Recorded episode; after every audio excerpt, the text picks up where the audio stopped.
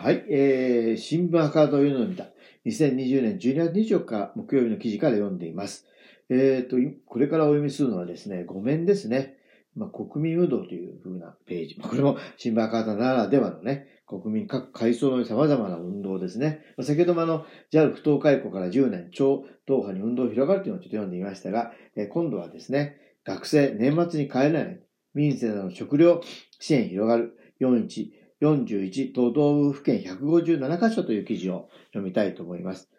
日本民主青年同盟、民生などが学生と一緒に行っているコロナ禍で困窮する学生への食料支援が年末に向けて広がっています。新型コロナ感染拡大など、地元に帰省できない学生などを支援しようと取り組んでいます。22日時点で全国40都道府県157カ所で504回実施され、延べ2万1000人以上が利用しています。22日に都内の大学で行われた支援では、帰国できない留学生らも含めて途切れることなく訪れ、米やレトロ食品、生鮮食品などを受け取っていきました。大学1年生は週6日から7日はバイトしています。奨学金も月に10万円ほど変えていますが、生活も苦しいので年末は地元に帰れずバイトをしますと話し話しました。年末は帰国できない中国人留学生は、友達や同級生でも会えない生活続いていると言います。帰省できない学生は少なくありません。東京都の大学2年生は、広島県に住む親からコロナ対策で帰省するのは遠慮してほしいと言われ、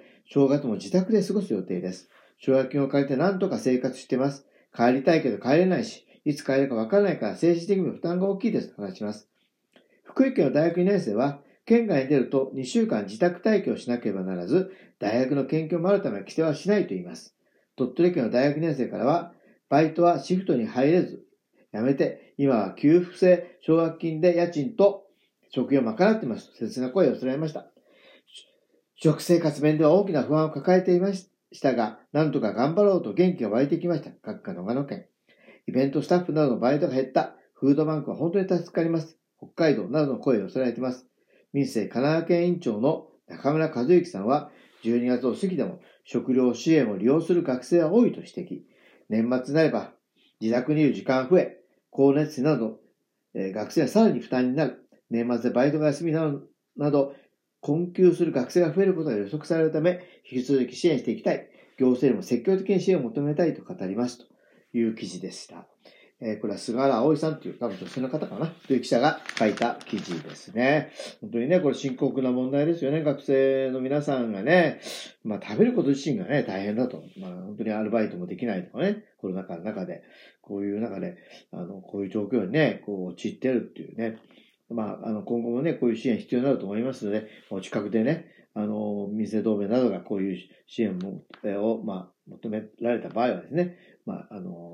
家にまだこれ食べないかな？食べなかったら、多分消費系の問題ありますけど、そういうのでね、協力をされたらどうかなと思います。ということで、え、今日はですね、2020年12月24日の赤旗から、えー、ごめんの、学生年末に帰れない民生などの食料支援広がると、そういう記事を読んでみました。お聞きいただきありがとうございます。